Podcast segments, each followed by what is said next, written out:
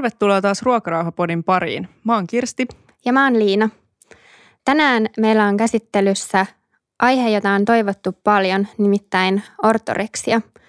Ortoreksia on yleinen syömishäiriö, joka ei ole virallinen itsenäinen diagnoosi, vaan se kuuluu epätyypillisiin syömishäiriöihin. Ortoreksiaan liittyy halu syödä pakonomaisen terveellisesti ja sairaus voikin usein alkaa esimerkiksi dietistä tai elämäntapamuutoksesta. Ortoreksia aiheuttaa usein rajoittuneen ja joustamattoman ruokavalion ja näin ollen se ei itse asiassa ole mikään terveellinen ruokavalio, koska se altistaa erilaisille puutostiloille ja toki myös sosiaalisille ja psyykkisille ongelmille.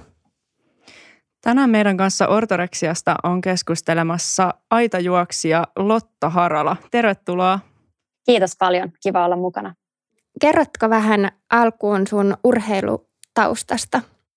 Joo, mä oon tosiaan pika-aitajuoksija. Mä oon nyt 28-vuotias ja viimeiset 10 vuotta aika lailla tehnyt tätä aitajuoksua pelkästään. Et mä oon 10-vuotiaana aloittanut yleisurheilun ja se oli heti, heti mun juttu, vei ihan mennessään se laji ja, ja mä oon ollut nuoresta saakka tosi semmoinen päämäärätietoinen ja pedantti ja tosi kunnianhimoinen ja, ja se on sitten ohjannut mun tapaa olla urheilija hyvin pitkälti, mikä on sitten vaikuttanut my- myös syömiskäyttäytymiseen ja suhtautumiseen omaan kehoon ja kaikkeen. Että, mutta tota, nyt mä oon oikeastaan ammatikseni urheilu, vitsi mitähän mä oon, joku varmaan viisi vuotta about.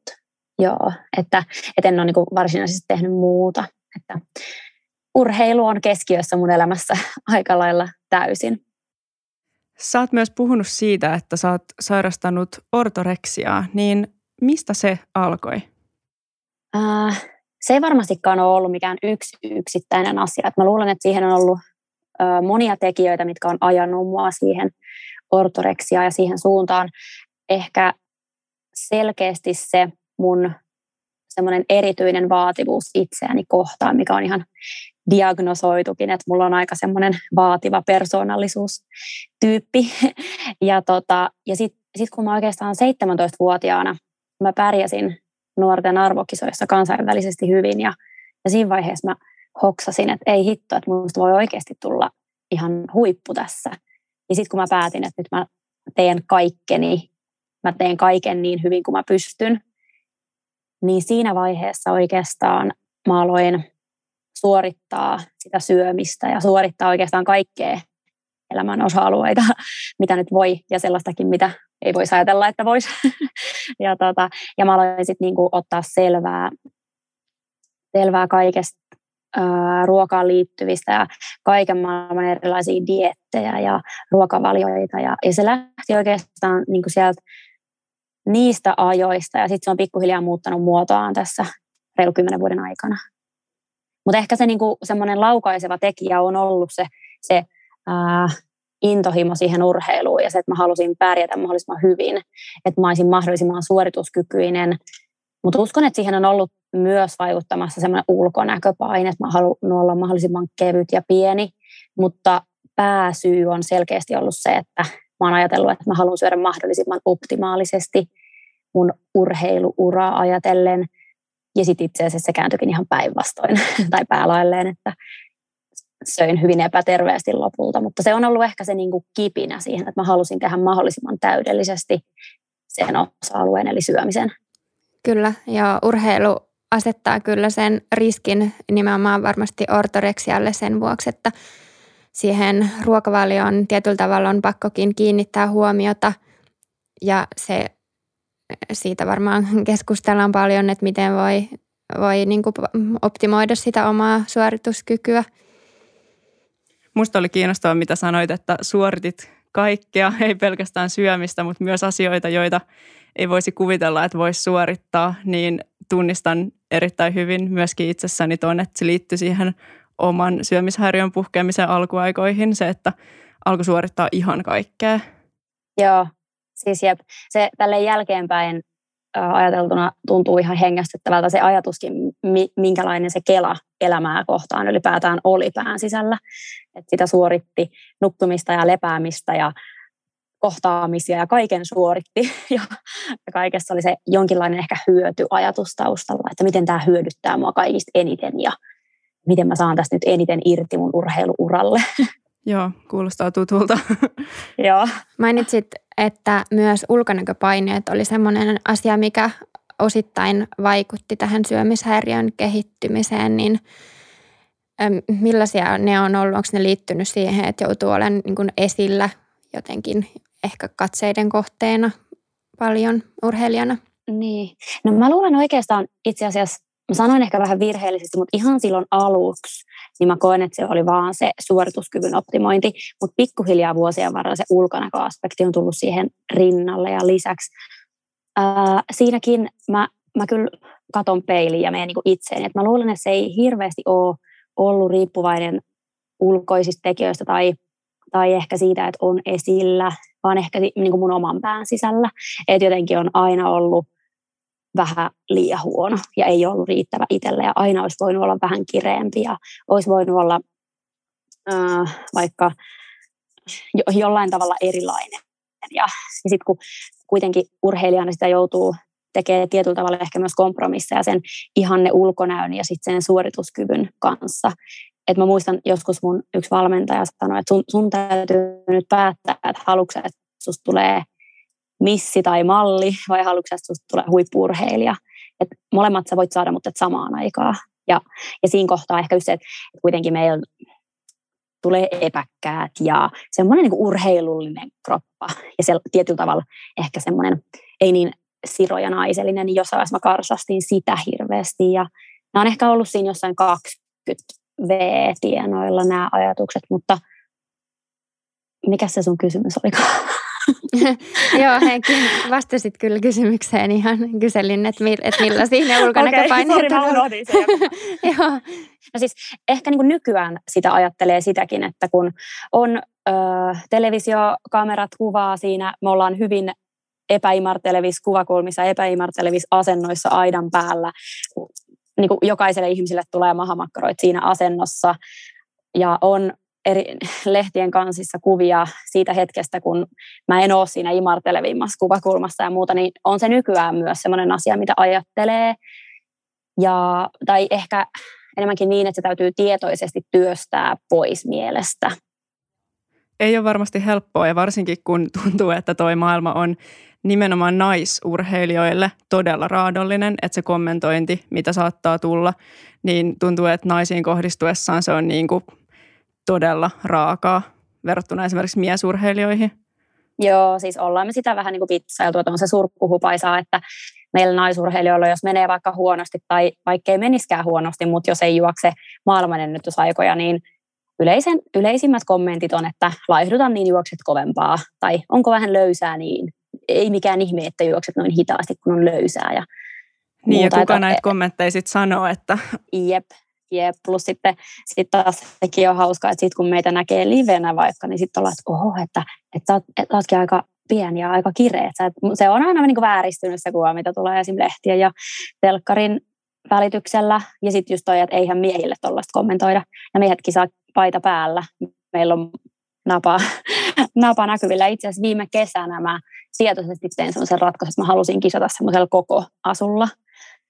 Ää, ja koin sen tosi mukavaksi. Ei ollut jotenkin, ei tarvinnut niinku milliikään tai sekuntiikaan miettiä siinä viivalla, että näyttääkö mun maha nyt joltain tai jollekin väärältä. Vaikka se ei ollut ainoa syy, mutta se oli yksi plussa siinä koko kisa-asussa kyllä. Mm, onhan se tosi inhottavaa, jos siinä niin kisasuorituksen aikana tai sitä ennen joutuu miettimään jotain tuommoista, että kommentoiko joku nyt mun mahaa tämän suorituksen jälkeen. Mm.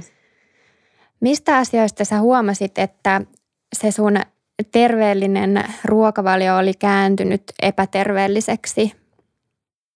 No, tämä on mulle tosi haastava kysymys, koska kaikkinensa kun mä mietin noita vuosia about just 18-24V, niin ne on mulla vähän semmoista sumua, mikä on vähän sääli, että mä oon ollut jotenkin niin semmoisessa – ihmemoodissa, että mä en muista sieltä ihan hirveästi.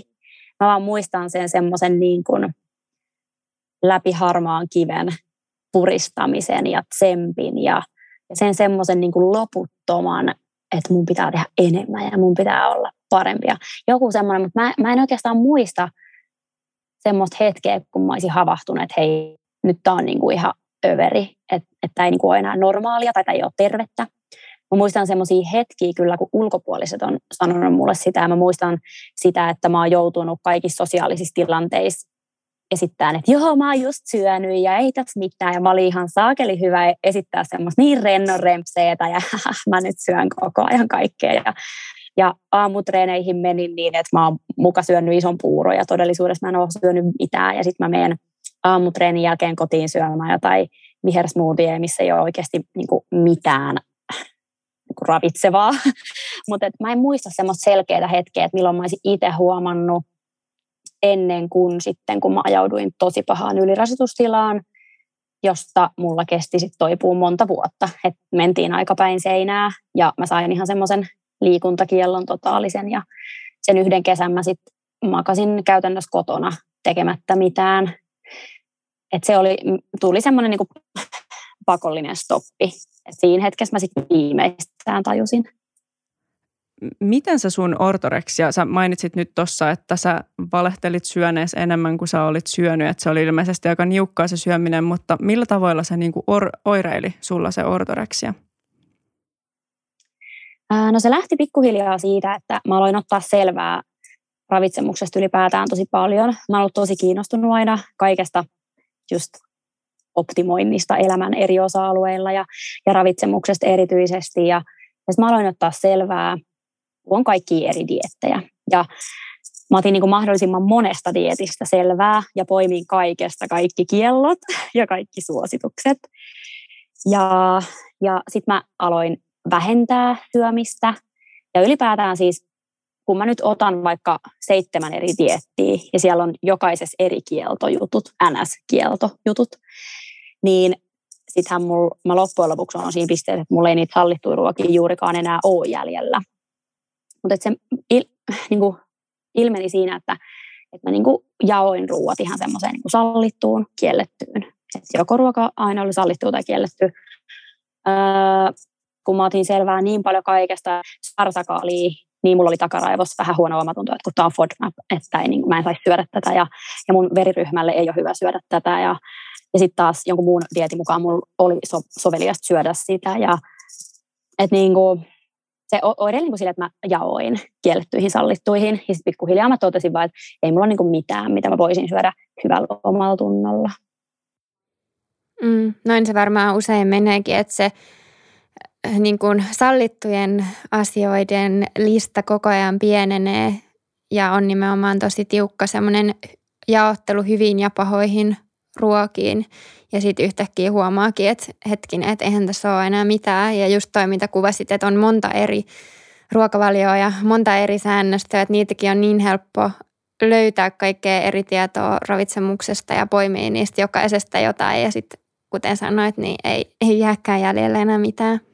Se on kyllä kunnon villilänsi toi dietti, diettien meri, että sieltä kun alkaa haravoimaan, että mitä diettiä nyt kokeilisi ja näin, niin niitähän löytyy ihan loputtomia ja kaikissa on varmaan niin kuin kielletty joku, mikä jossain muualla on sallittu, että, että siinä menee tosi nopeasti todella niukaksi se sallittujen lista. Just se, sepä se. Tuntuuko susta silloin itse, että sä syöt terveellisesti tai että se on niin kuin hyvä ruokavalio?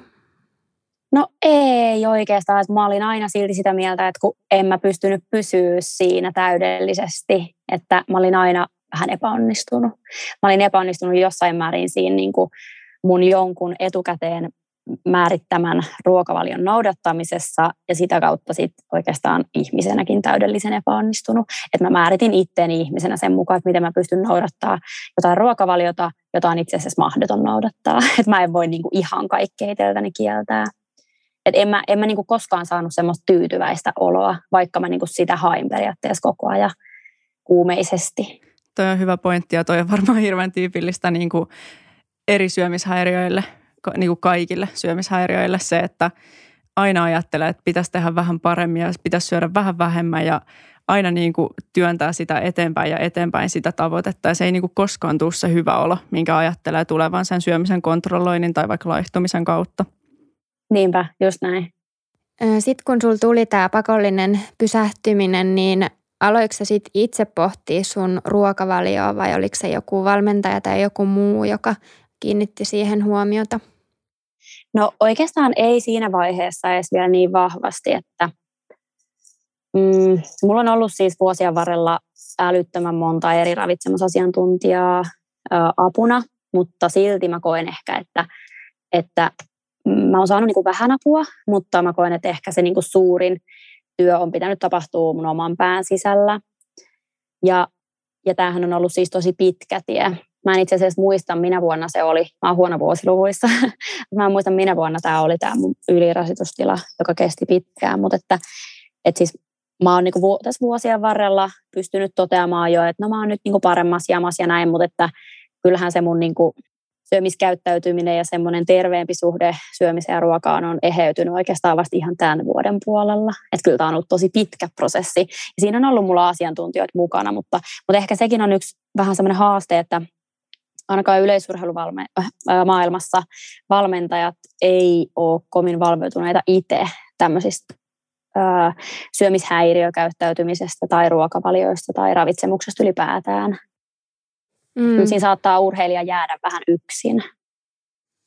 Kyllä, ja tärkeä pointti toi, mitä sanoit, että vaikka olisi niitä asiantuntijoita, jotka auttaa, niin, niin syömishäiriössäkään ei kuitenkaan usein lopulta ole kyse siitä tiedon puutteesta, että, että sillä ratkaisisi, että joku kertoo, että syön näin ja sitten ollaan, että, että okei. Ja sitten toipuu, että kyllä siinä joutuu tekemään just niin kuin sanoit itsensä kanssa paljon töitä. Että sullakin mitä olet kuvailu, että mitä siellä taustalla on ollut semmoista voimakasta vaativuutta itseä kohtaan, niin nehän on tosi hankalia asioita ja hitaita asioita työstää. Totta, ja toi on itse asiassa tosi hyvä pointti toi, että, että tiedon puutteesta se itse asiassa en usko, että melkein lähes koskaan ei varmastikaan ole siitä kyse. Päinvastoin mä oon monta kertaa ollut äh, sillä lailla, että vitsi kun mä tietäisin vähän vähemmän, niin olisi niin paljon helpompi elää. Ja jotenkin, että, että ei olisi koskaan ajautunut siihen, että, että punnitsee ruokaa ja miettii kaiken niin, koska eihän ne, eihän ne mun takaraivosta poistu se tieto koskaan, jolle mä niin kuin jotenkin tietoisesti yritä unohtaa, mutta tiedättekö, että, että ne on siellä, mun pitää sitten vaan elää sen kanssa, mm, että kyllä. mä toimin ehkä, ehkä toisin kuin mun takaraivo joskus toitottaisi, mutta että tiedon puutteesta se ei kyllä ole varmastikaan koskaan kiinni se efekti onneksi vähän rauhoittuu, niin kun toipuminen etenee, niin se, se menee sinne taka-alalle ja sit sitä ei välttämättä enää jossain vaiheessa kuulekaan sitä sellaista sisäistä ravitsemustietäjää siellä. Mutta joo, toi on todella hyvä pointti, että, että se tiedon puute harvemmin on niin kuin syömishäiriöissä ongelma. Että monet tietää varmaan ihan hirveästi ravitsemuksesta, kun ei se ole siitä tiedon puutteesta tosiaankin, että se on niin kuin psyykkinen ongelma. Jep, niinpä. Ja toi itse asiassa, mitä sanoit tuosta, että valmentajat ja urheilun kanssa töissä olevat, niin ei hirveän hyvin tunnista niitä syömishäiriöitä tai syömishäiriöoireita urheilijoissa, niin se on varmasti yksi semmoinen iso ongelma – että ilmeisesti niin kuin hyvin monella kestävyyslajeja harrastavalla tai, tai kestävyyslajia ammatikseen harjoittavalla niin on sitä syömishäiriöoireilua. Että onko kokenut, että, että semmoinen menee niin kuin, että se menee siihen urheilun piikkiin jotenkin se oireilu? Hmm, hyvä kysymys. Ää, totta kai se on altistavana tekijänä, että tietysti kestävyysurheilussa se on tosi yleistä, mutta, mutta myös mm, niin kuin kaikessa urheilussa, jossa sillä painolla on merkitystä. Et esimerkiksi meidän lajissa, jos mulla on täysin samat ominaisuudet, voima, nopeus, tehot, pireystila ja mä painan vaikka kolme kiloa vähemmän, niin mä liikun nopeammin eteenpäin. Et sillä on niin kuin merkitystä ja kaikki tiedostaa sen, niin se on myös ongelma. Se ei ole ehkä niin paljon puhuttu meidän lajeissa, mutta kyllähän se niin altistaa sille varmasti. Mutta mä itse luulen, että no ei ehkä ihan näissä määrin, ei, ei varmastikaan, mutta kyllä mä luulen, että se olisi silti mulla jollain tavalla puhjennut ongelmaksi, vaikka mä en kilpaurheilisi. Mm. Koska kyllä. Mm. se menee niin semmoiseen niin vaativaan persoonallisuuteen, mutta, mutta kyllä se on varmasti altistava tekijä, se urheilu. Niin, varmaan ainakin voi hankaloittaa sitä ortoreksian tunnistamista, jos on urheilija ja silloin siihen elämäntyyliin kuuluu nimenomaan, että, että enemmän kuin tavallinen ihminen, niin kiinnittää siihen ruokavalioon huomiota ja elämä vähän niin kuin pyörii ehkä sen urheilu- ja syömisen ympärillä, mikä sitten niin kuin ei-urheilijalla voisi olla jo itsessään vähän semmoinen niin kuin hälytysmerkki. Siis on tosi hyvä pointti ja itse asiassa äh, se on niin kuin helposti semmoinen excuse itselle, että et, no mut mun pitää syödä nyt näin orjallisen jotenkin silleen tarkasti, koska tämä kuuluu mun ammattiin ja sitten menee vähän sen taakse, että no tämä kuuluu tähän. Ja sit, siksi mahdollistaa itselleen sen, että toimii itse asiassa aika epäterveellä tavalla, mutta sitten toisaalta se on myös tosi huojentava ollut, että mä oon antanut itselleni sen, että et hei, että tämä itse asiassa oikeasti kuuluu mun ammattiin. Ja se tarkka syöminen, tavoitteita tukeva syöminen on osa tätä, että se ei ole myöskään itsessään niin kuin väärin tai jotenkin huono, huono juttu, että tarkkailee ja syö mahdollisimman terveellisesti, kunhan se pysyy just niin kuin aisoissa ja joustavana ja sallivana. Mutta se on niin kuin kaksiteräinen miekka tosiaankin. Kyllä, voihan se urheilu toisaalta myös motivoida niin kuin siihen, että, että mun on pakko syödä vaikka riittävästi ja tarpeeksi paljon, jotta pystyy suoriutumaan ja myös siihen suuntaan voi toimia. Todellakin, kyllä.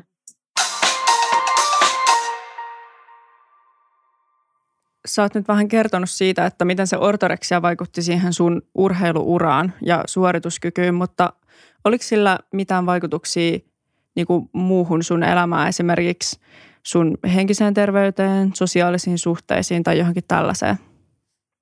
No joo, ihan, ihan tosi iso, isokin vaikutus on ollut, että oikeastaan sit sen takia, kun mulla tuli pitkä loukkaantumis tämmöinen aika, ajanjakso, kun mä loukkaannuin paljon ja mulla tuli erilaisia sairauksia, ongelmia elimistöön.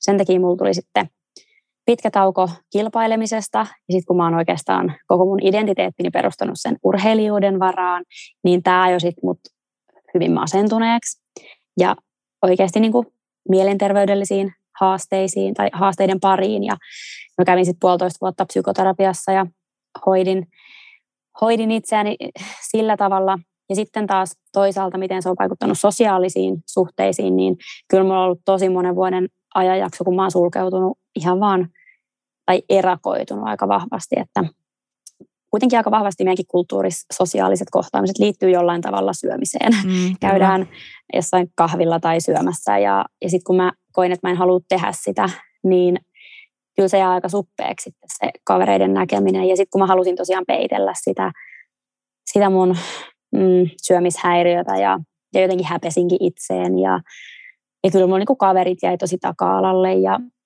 ja oon ollut siis aika raskas tyyppi. mä oon niin takakireä ja väsynyt ja jotenkin stressaantunut, että oon mä ollut niin kuin, mun poikaystävä sanoo, että mä oon nykyään ihan eri ihminen kuin mitä mä olin esim.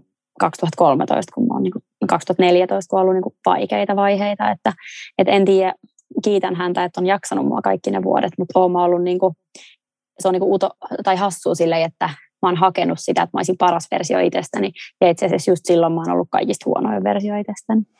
Paradoksi. Hyvä, huo, hyvä huomio. Jep. Joo, eihän kukaan ole parhaimmillaan niin nälkäisenä ja jostain puutostiloista kärsien, että se on ihan ymmärrettävää, että silloin ei välttämättä ole semmoinen optimaalinen vireystila ja vaikka kärsivällisyyskin voi olla vähän, tai niin kuin pinna voi kiristyä ja tämmöisiä muutoksia, muutoksia tapahtua. Huomasiko sun läheiset tai yrittikö ne puuttua tähän, tähän asiaan? Uh, no, joo, ehkä huomaskin, mutta mä oon tosi hyvä esittää semmoista rentoa ja, ja, ja jotenkin semmoista niin kuin ilosta ja positiivista ja tsemppaavaa, että, että vaikka mulla on tosi läheiset välit mun äitiin ja läheisiin, niin musta tuntuu, että verrattain aika myöhäisessä vaiheessa he niin kuin huomas ja ehkä huolestu, mutta sitten taas niin kuin pitkään, niin ollaan avoimesti puhuttu kaikesta ja hän on ollut kyllä tästä tosi vahvasti tukena. Mutta sitten mä koen myös, että, että siinä saattaa olla semmoinen, niin kuin, että, että jos ei ole omakohtaisia kokemuksia hirveästi tämmöisistä asioista, niin se voi olla tosi vaikea ymmärtää, koska näitähän ajatuksia ei pysty oikein järjellä selittämään. Että mäkin ymmärrän järjellä. Mä oon toiminut joskus täysin niin kuin järjettömästi, mutta se on semmoinen niin tunne, mikä ajaa. Niin sitten se voi olla vaikea läheisten ymmärtää, vaikka he on yrittänyt ymmärtää aina tosi hienosti ja on ollut kärsivällisyyttä, on halunneet niin kuin, tukea ja olla niin kuin, ymmärtäväisiä, mutta mä ymmärrän sen, että se on vaikea ymmärtää heille joskus, koska tämä on vähän tämmöistä hölmöä välillä se oma ajattelu ollut. Joo, se on, se on todella vaikea ymmärtää ihmisille, jotka ei ole itse esimerkiksi sairastanut tai ei ole sen kummemmin niin kuin perehtynyt syömishäiriöihin tai niiden psykologiaa. Että et varmasti niin kuin tosi hämmentävää läheisille. Ja sitten vielä, kun sen syömishäiriön mukana tulee vähän niin kuin semmoinen, tai se syömishäiriö manipuloi, että se ehkä pakottaa valehtelemaan ja, ja just sanomaan, että no mä söin jo ja en tuu kahville, koska joku tekosyy, vaikka oikeasti se on se, että ei halua syödä siellä mitään – niin se tulee niin isona osana sitä syömishäiriöä ja omaa elämää. Sepä se, just niin. Mitkä asiat on motivoinut sua toipumisessa ja siinä, että harjoittelet terveempää ruokasuhdetta? No mulla oli oikeastaan niin kuin kaksi semmoista selkeintä asiaa, mitkä nousi silloin alkuvaiheessa. Ää, ensimmäinen oli se, että mä tiedostin, että jos mä jatkan tätä rataa, niin mä en koskaan tule menestyä urheilussa. Et se oli semmoinen niin yksi päällimmäinen. Toinen oli se, että mun hormonitoiminta oli ollut tosi pitkään niin sekasin ja mulla on haaveena joskus tulla äidiksi. Niin mulle sanottiin ihan, että jos, jos ei asiat nyt muutu, niin se ei tule koskaan mahdollista. Että ne kaksi on ollut semmoisia päällimmäisiä, että tajusin, että okei, okay, että nyt on niinku pakko muuttua jotain. Ja ehkä nyt kun mä mietin, niin ehkä kolmas on se, että, että onhan tämä elämä paljon onnellisempaa ja mielekkäämpää näin, että että kun elämän ei ole tarkoitus olla semmoista hampaat irvessä otsakurtussa ja hartiakorvissa puristamista, että koko ajan suorittaa paremmin ja paremmin ja kovempaa. Että et se, että tämä on mukavaa ja mielekästä, niin ei poissulje sitä, että tavoitteet on korkealla ja pyrkii niin kuin parhaimpaansa. Et ehkä se on ollut myös yksi nyt tässä, mikä on noussut ihan, tai tuli nyt mieleen. Joo, ihanasti sanottu, näinhän se on. Ja sä oot sanonut aiemmin jossakin, että, että sä jouduit vähän niin kuin etsimään uudestaan omaa identiteettiä siinä toipumisen yhteydessä, niin millainen kokemus se on ollut? No on se aika semmoinen monivaiheinen ja, ja ehkä mä etin sitä tietyllä tavalla edelleen. Että kun mm, jotenkin just, just se, se ristiriita, että, että mulla on ollut aina tosi vaikea jotenkin ymmärtää sitä, että jos mä ää, tavoittelen jotain, niin sitten se, että mä hyväksyn, että nyt tässä on ihan hyvä, niin että se ei ole pois siitä, että mä tavoittelen edelleen jotain paljon suurempaa. Jotenkin se semmoinen, niin kuin, että ei suhtaudu itteensä ja kaikkeen koko ajan niin silleen vaativasti ja ruoskivasti ja jotenkin se on, se on ollut niin kuin pitkä matka ja, ja mm, just se vaatii tosi paljon varmasti semmoisia taka-askeleita ja sitten otetaan pari askelta eteenpäin ja sitten taas yksi taakse ja sitten taas vähän eteenpäin. Ja se on semmoista, niin kuin elämä nyt ylipäätään on, vähän semmoista aaltoilevaa. Joo, ihan varmasti voin kuvitella. Se toipuminen on aika sellaista, ei hirveän suoraviivaista yleensä. Ei todella. Millaisia positiivisia muutoksia sä oot huomannut sit, kun sä oot alkanut – muuttamaan sitä sun ruokavaliota vähän niin kuin pois siitä rajoittavasta ja niukasta syömisestä? No ah, vitsit nyt. Äh, no ihan siis tämmöinen uusi muutos on tapahtunut nyt ihan viimeisen muutaman kuukauden aikana. Äh, eli tähän asti mä oon esimerkiksi syönyt aina niin punnit, itse punnitsemat ruuat ja hyvin tarkka makrojakauma ja on niin noudattanut samaa. Mulla on ollut oikeastaan aina joka päivä sama lounas, sama päivällinen, sama aamupala, sama iltapala, tosi samaa aina. Ja nyt sitten kun mun poikaystävä on Suomessa ja hän on innokas ruoanlaittaja, niin mä oon jotenkin tässä, mä oon aika kuormittunut muuten, niin mä oon jotenkin uskaltautunut siihen, että no mä nyt syön vaan Matiaksen tekemiä ruokia ja, ja en nyt laske tarkkaan kaikkea koko ajan, niin miksi se vapauttaa energiaa. Varmasti. niin kuin energiaa, mitä laskee koko ajan ja katsoo kellon tarkasti, monelta pitää syödä ja mitä pitää syödä. Nyt mä oikeasti niin syön totta kai terveellisesti, mutta se ei ole semmoista suorittamista taas jälleen kerran. Se on niin jotenkin energiaa vapauttavaa. Joskus voi hakea ulkoa jonkun ruoan ja se ei niin kuin ole katastrofi, siitä ei ala joku ahmimispäivä. Ja äh, mä oon saanut tosi paljon monipuolisempaa ruokaa syötyä. Mä oon jotenkin en mä tiedä, siis tässä on niin paljon positiivista. Mä oon energisempi, iloisempi, mä en stressaa siitä. Tai yksi niin kuin stressori on pois elämästä, eli se ruoka. Kun se on vaan niin kuin, nyt ollut semmoinen tukeva juttu, eikä semmoinen, mikä vaan vie sitä energiaa niin paljon. Että on ihan tämmöinen tosi tuore, tuore uusi fiilis, mikä on tullut ihan tässä 2021 vuoden puolella ja 2020 vuoden ihan loppupuolella. Kuulostaa ihanalta ja tosi merkitykselliseltä muutokselta. Miten ihan niin kuin, jos miettii fysiologisesti ja sua urheilijana, niin millaisia muutoksia siinä olet huomannut, kun energiatasot on korkeammalla?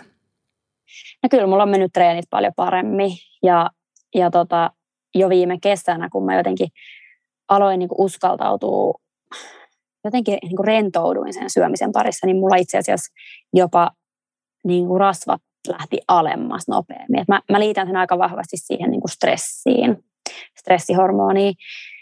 Ja tota, jotenkin mä oon saanut vaan ehkä just se semmoinen niin energian vapautuminen niihin oikeasti tärkeisiin asioihin, eli treeneihin ja urheiluun ja, ja vaikka parisuhteeseen ja niin kuin oike, oikeisiin asioihin pois siitä, kun niin paljon on aikaisemmin mennyt energiaa vaan sen ruoan miettimiseen ja syömisen miettimiseen. Niin kun sitä on vapautunut, niin se on näkynyt tosi positiivisesti treeneissä ja kisoissa. Ihana kuulla.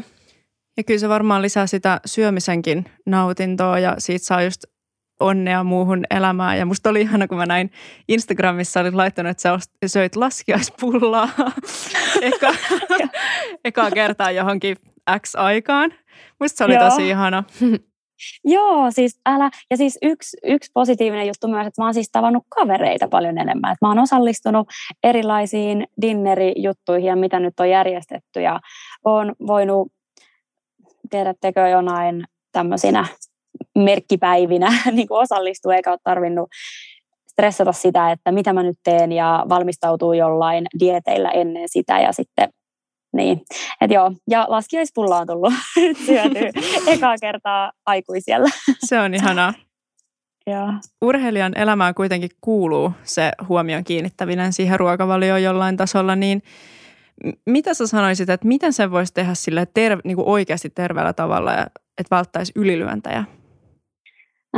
no siis mitä mä oon sanonut ehkä niin kuin nuoremmille urheilijoille, niin on ehkä just se, että no se riippuu tietysti hirveästi, että millainen persoona on, että onko alttiutta semmoiseen, että se voisi herkästi lähteä semmoiseen syömishäiriökäyttäytymiseen.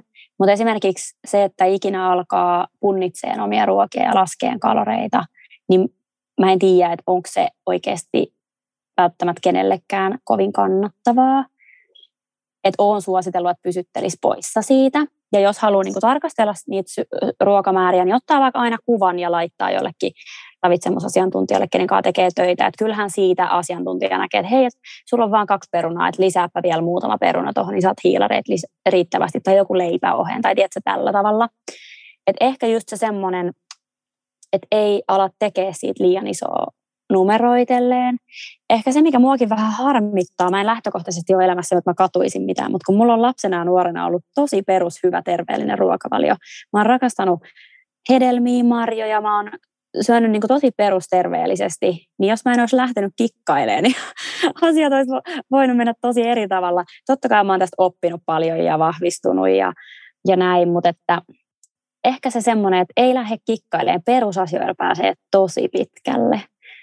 Että ei se urheilijoillakaan sen erikoisempaa ole. Että eniten mä kiinnittäisin huomioon siihen, että syö riittävästi, että riittävän paljon monipuolista, säännöllisesti hyvää ruokaa ja ehdottomasti herkuttelu kuuluu terveellisen ruokavalioon myös. Joo, Kyllä. tosi tärkeitä pointteja. Hy- hyvä konkreettinen vinkki toi vaikka ihan, että et ei tarvitse ryhtyä punnitsemaan, että, että jos haluaa tai täytyy seurata sitä ruokavalioa, niin antaa jonkun ammattilaisen arvioida, eikä lähde itse tekemään sitä, että kuulosti, kuulosti kyllä tosi hyvältä vinkiltä. Ja mitä olet aiemminkin tässä tuonut esiin, niin kaikilla ihmisillä, myös urheilijoilla, se terveys on niin semmoinen kokonaisvaltainen paketti, että ei voi ottaa vaan vaikka sitä ruokavaliota ja optimoida sen jotenkin täydelliseksi, jos se sit aiheuttaa hirveästi kaikkea muuta kuormitusta ja stressiä elämässä ja heikentää sitä psyykkistä vointia vaikka, niin kyllähän sekin vaikuttaa varmasti siihen ihan urheilusuoriutumiseenkin negatiivisesti? Ihan ehdottomasti ja esimerkiksi kun meidän laisurheiluun kuuluu kisareissut ja leirit ja muut, jossa sä et pysty itse vaikuttaa täysin siihen, mitä sä syöt, niin sitten on ollut aikaisemmin mulle tosi stressaavia aikoja, kun mä oon jossain ulkomailla, missä ei tarjotakaan just sitä, mitä mä itse haluan. Ja sitten mulla on aina hirveät eväät mukana ja sitten mä mietin, että voi ei, onko tämä nyt noloa, että kun mä en mene syömään tonne ja mulla on omat eväät. Ja se on niin kuin hirveän stressaava tekijä, mitä ei todellakaan lisää tuommoisille kisareissuille kaipaisi. Kyllä, joo. Ja musta on tosi hyvä vinkki, että ei niin kuin edes koskaan lähde siihen ruokien punnitsemiseen ja semmoiseen överimittailuun, niin se auttaa varmaan tosi paljon. Mm. Me kysyttiin meidän Instagram-seuraajilta, että haluaisiko he kysyä jotakin tähän ortoreksiaan liittyen sulta. Ja me saatiin muun muassa tällainen kysymys kuin, ärsyttääkö ortoreksia sairastavaa muiden ihmisten epäterveellinen syöminen? Mitä sä sanoisit tähän? No mua ei ole koskaan, niin hyvä kysymys itse asiassa. Tosi mielenkiintoinen näkökulma, koska mua ei ole koskaan ärsyttänyt päinvastoin, koska mulla on ollut ainakin itsellä semmoinen tapa, että mä oon peitellyt sitä omaa ortoreksiaa ja semmoista neuroottista terveellisyyden tavoittelua, että mä oon ulospäin halunnut näyttää paljon rennommalta ja että mä muka söisin niin paljon kaikkea herkkuja ja muuta, että mä oon, äh, mulla ei ole ollut ikinä sellaista. Ja myöskin ehkä mulla on se, että mä oon niin mä oon tosi varovainen kommentoimaan ylipäätään toisten syömisistä yhtään mitään ja mä en halua tehdä sitä. Ja se on ollut oikeastaan ihan aina.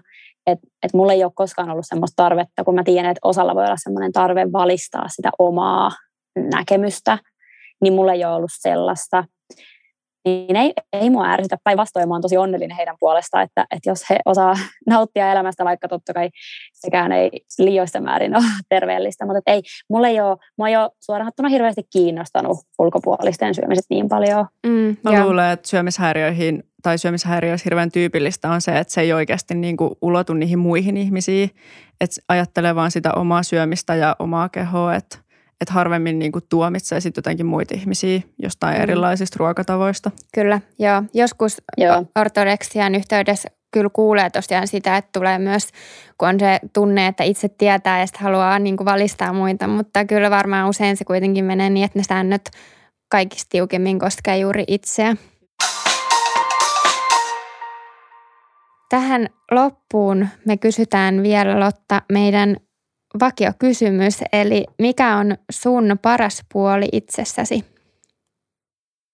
No mä koen ehkä, että mun paras puoli on semmoinen aurinkoisuus ja iloisuus ja avoimuus, että mä koen, että mä oon semmoinen ihminen, joka tuo ympärille aika paljon semmoista iloa ja valoa ja semmoista aurinkoisuutta ja se on, se on musta on ollut jotenkin aina semmoinen optimistisuus niinä synkempinäkin hetkinä, niin mä oon jotenkin, jotenkin kuitenkin tosi semmoinen optimisti pohjimmiltaan ja se ehkä huokuu musta ulospäin. Ja sitten mulle on tosi tärkeää, että mun lähellä olijat voi hyvin ja, ja että musta huokuu semmoinen hyvä energia.